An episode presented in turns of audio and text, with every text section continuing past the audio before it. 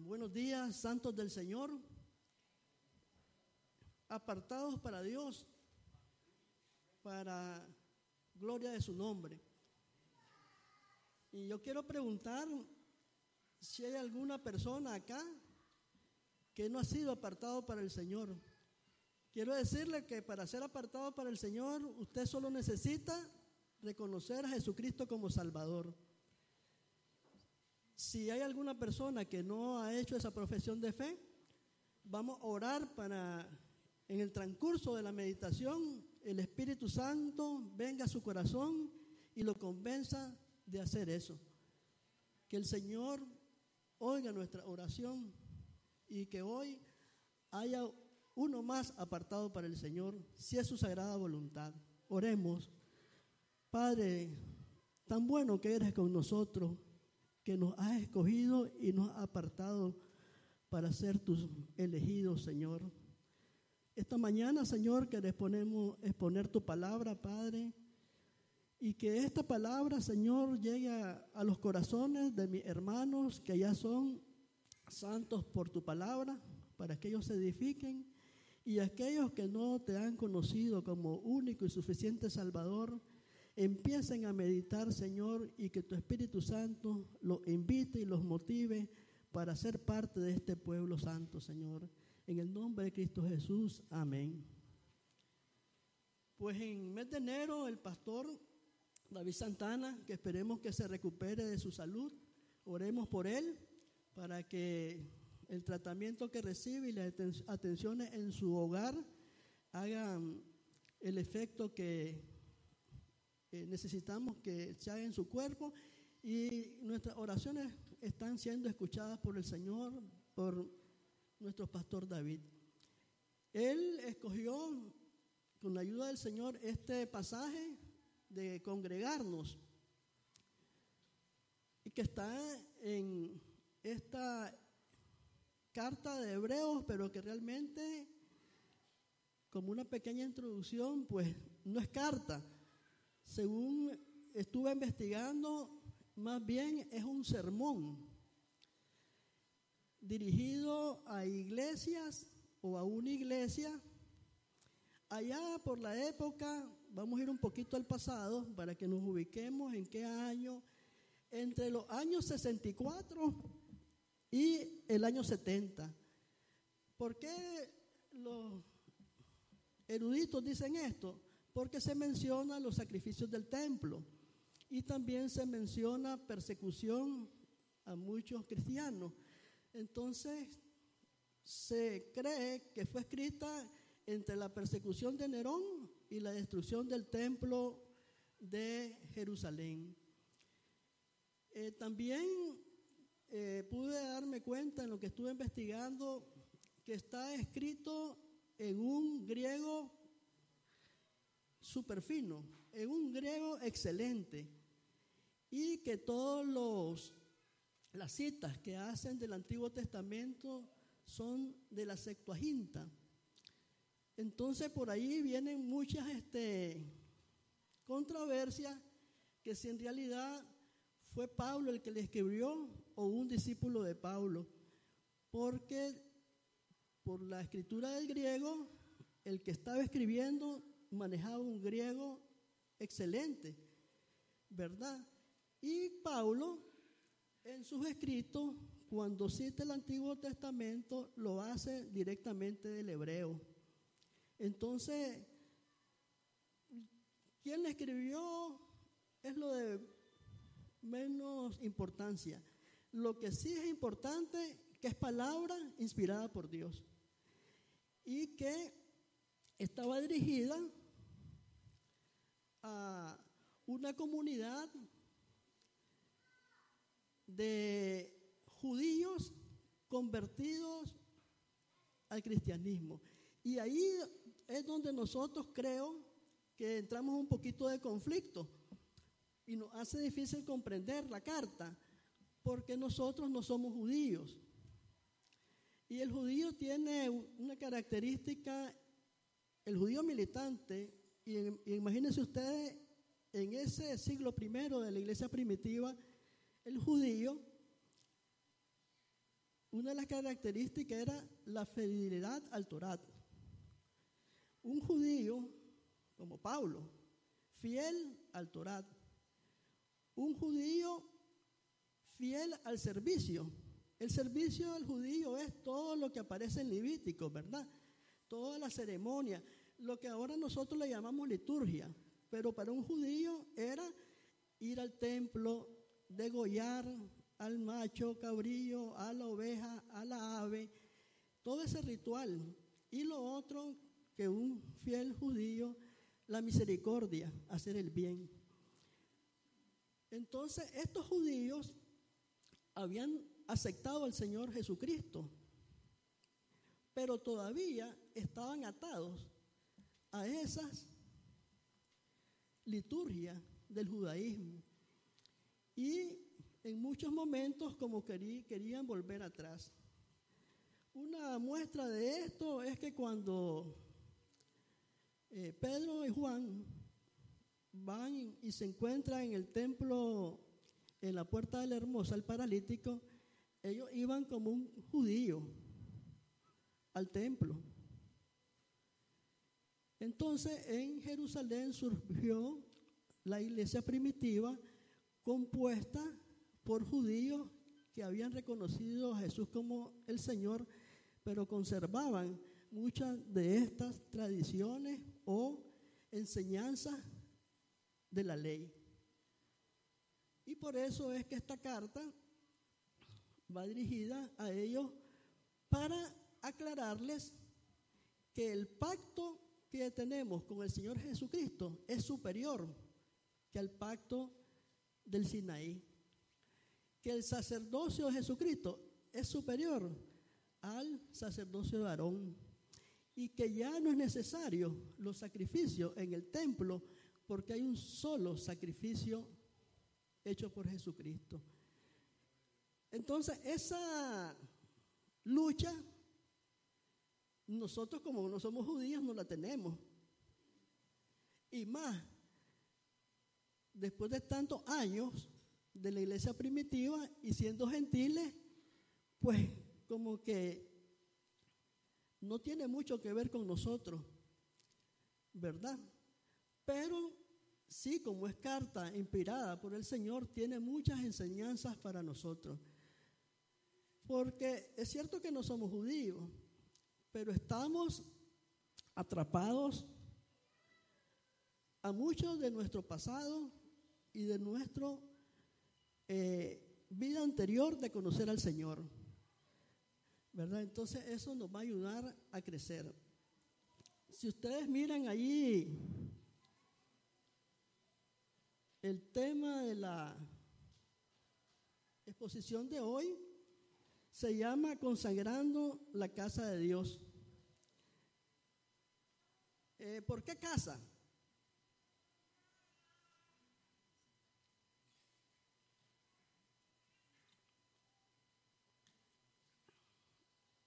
Para entender por qué el asunto de casa, aquí voy a sacar mis notas porque no tengo memoria privilegiada para recordar los, los pasajes. Nos vamos a ir al versículo que dice,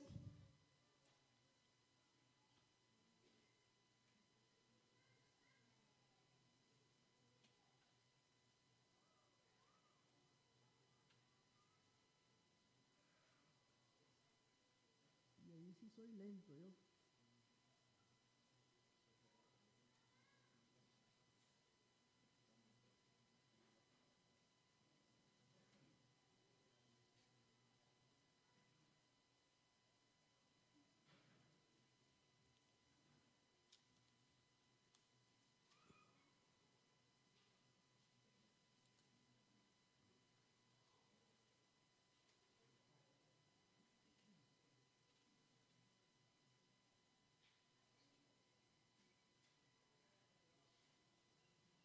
El 21 dice, y teniendo un gran, un gran sacerdote sobre la casa de Dios. En Antiguo Testamento, casa se entendía al pueblo, la casa de Israel, la casa de Judá, Y para entender la definición que el propio hebreo nos da, nos vamos a ir a Hebreos 3 del 1 al 6. Así que por favor, busquen en su Biblia Hebreos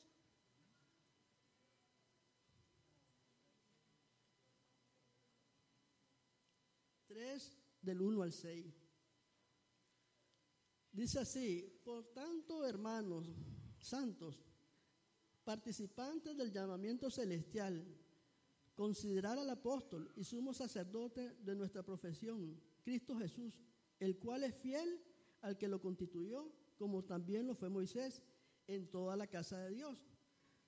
Porque de tan mayor gloria que Moisés es estimado, es estimado digno este, cuando tiene mayor ronda en la casa que él la hizo. Porque toda casa es hecha por alguno, pero el que hizo todas las casas es Dios. Y Moisés a la verdad fue fiel en todas las casas de Dios como siervo, para testimonio de lo que se iba a decir. Pero Cristo como hijo sobre su casa, la cual casa somos nosotros. Entonces, hermano, aquí hay un gran reto, que es hacer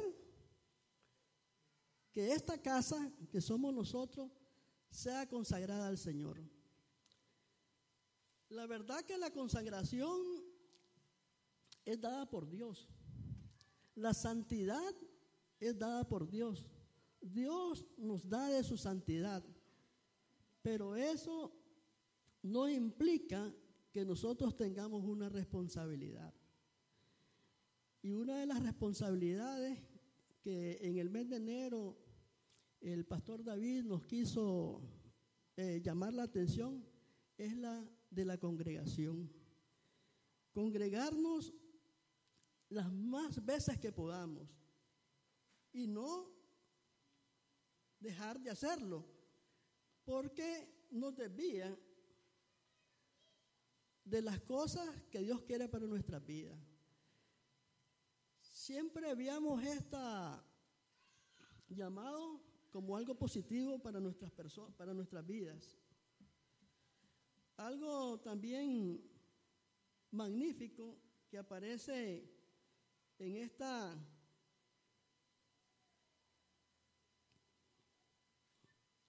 epístola es lo de, la esperanza, lo de la fe porque dice el 23, mantengámonos firmes sin fluctuar, la mantengamos firmes sin fluctuar la profesión de nuestra esperanza, porque fiel es el que prometió. Y considerémonos unos a otros para estimularnos en el, al amor y a la buena obra.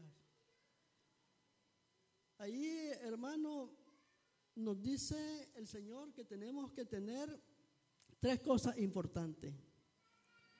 Fe, esperanza y amor. Recordemos que también Pablo nos recordó esto en 1 Corintios 13. Hoy permanece la fe, la esperanza y el amor, pero el mayor de estos es el amor. Hoy en la clase de jóvenes estudiábamos y hacíamos un repaso de los diez mandamientos. Y en Romanos encontramos un pasaje donde nos dice, el amor no le hace daño al prójimo. Está en Romanos 13. El amor no le hace daño al prójimo. Y algo que el Señor quiere acá es que nosotros nos demos amor uno a otro. ¿Para qué? Porque al recibir amor de nuestro ser, solo van a salir buenas obras.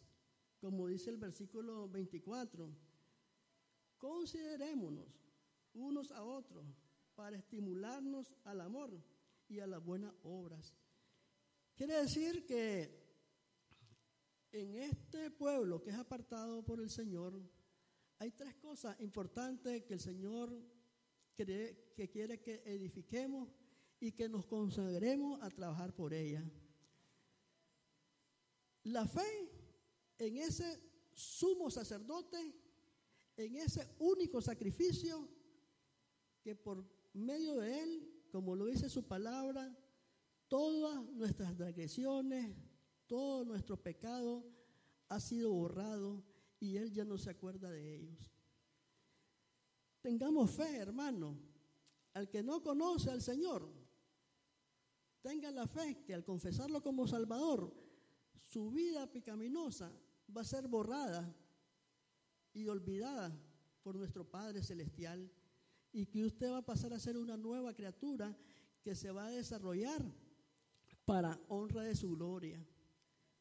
Lo otro que nos pide es que nos mantengamos firmes en esperanza. ¿Cuál es nuestra esperanza? Que el Señor Jesucristo va a regresar por segunda vez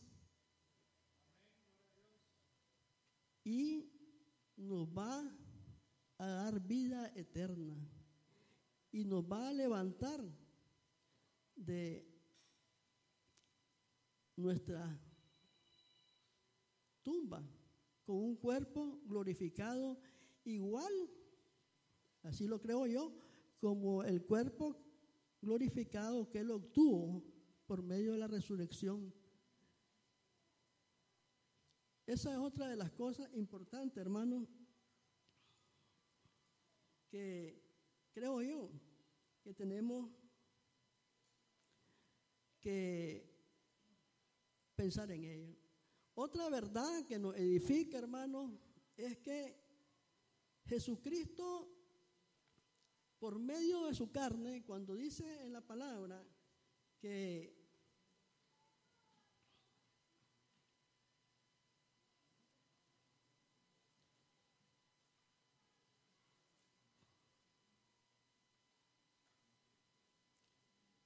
de que Él rompió el velo y entró al lugar santísimo y abrió un nuevo camino, Jesucristo lo dijo claramente en su ministerio terrenal. Nadie llega al Padre si no es por mí.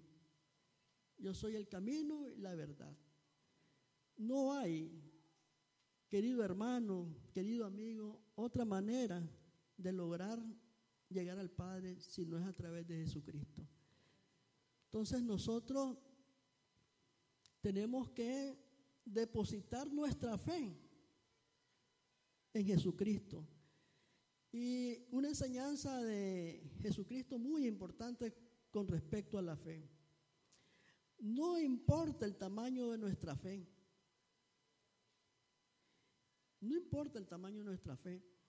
Lo importante es que esa fe está puesta en Él. Entonces, en la comunidad de los santos no hay competencia por quién tiene más fe o tiene menos fe. Porque la fe, lo importante es que está puesta en Jesucristo.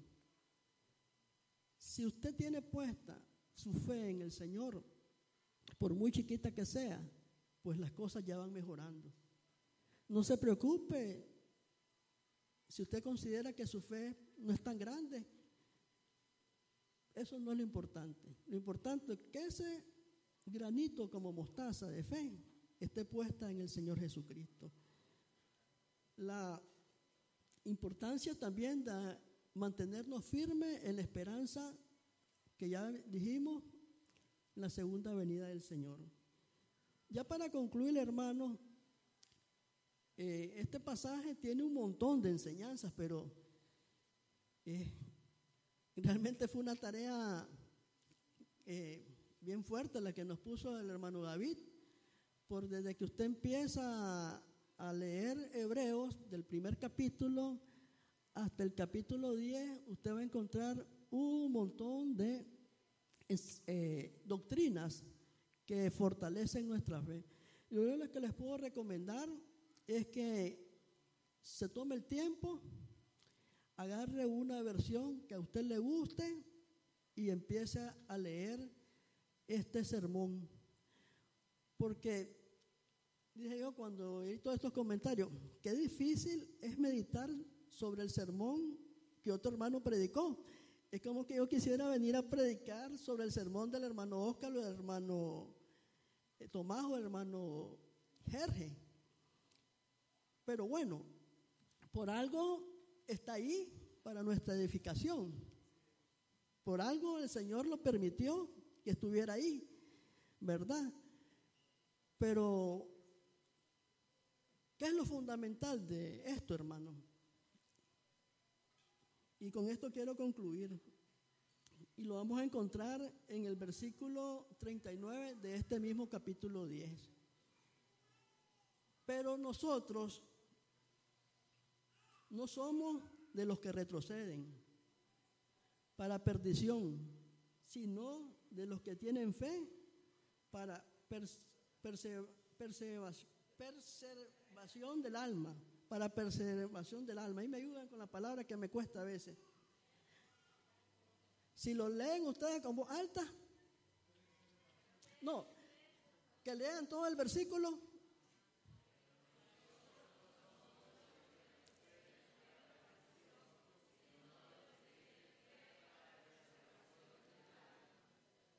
Eso es la invitación en este mensaje cortito, bastante, hasta que estoy sudando porque tenía tiempo de no preparar una meditación para aquí con ustedes, pero con la ayuda de Dios, mi propósito, hermanos, y que una alma que esté aquí se guarde esto, que si no es aquí, que va a levantar su mano para aceptar al Señor, lo haga en su casa y después se acerque a cualquier hermano de la iglesia para decirle, hermano, yo quiero ser parte de los santos del Señor. Que el Señor nos ayude a consagrar esta casa, que es la casa de Dios.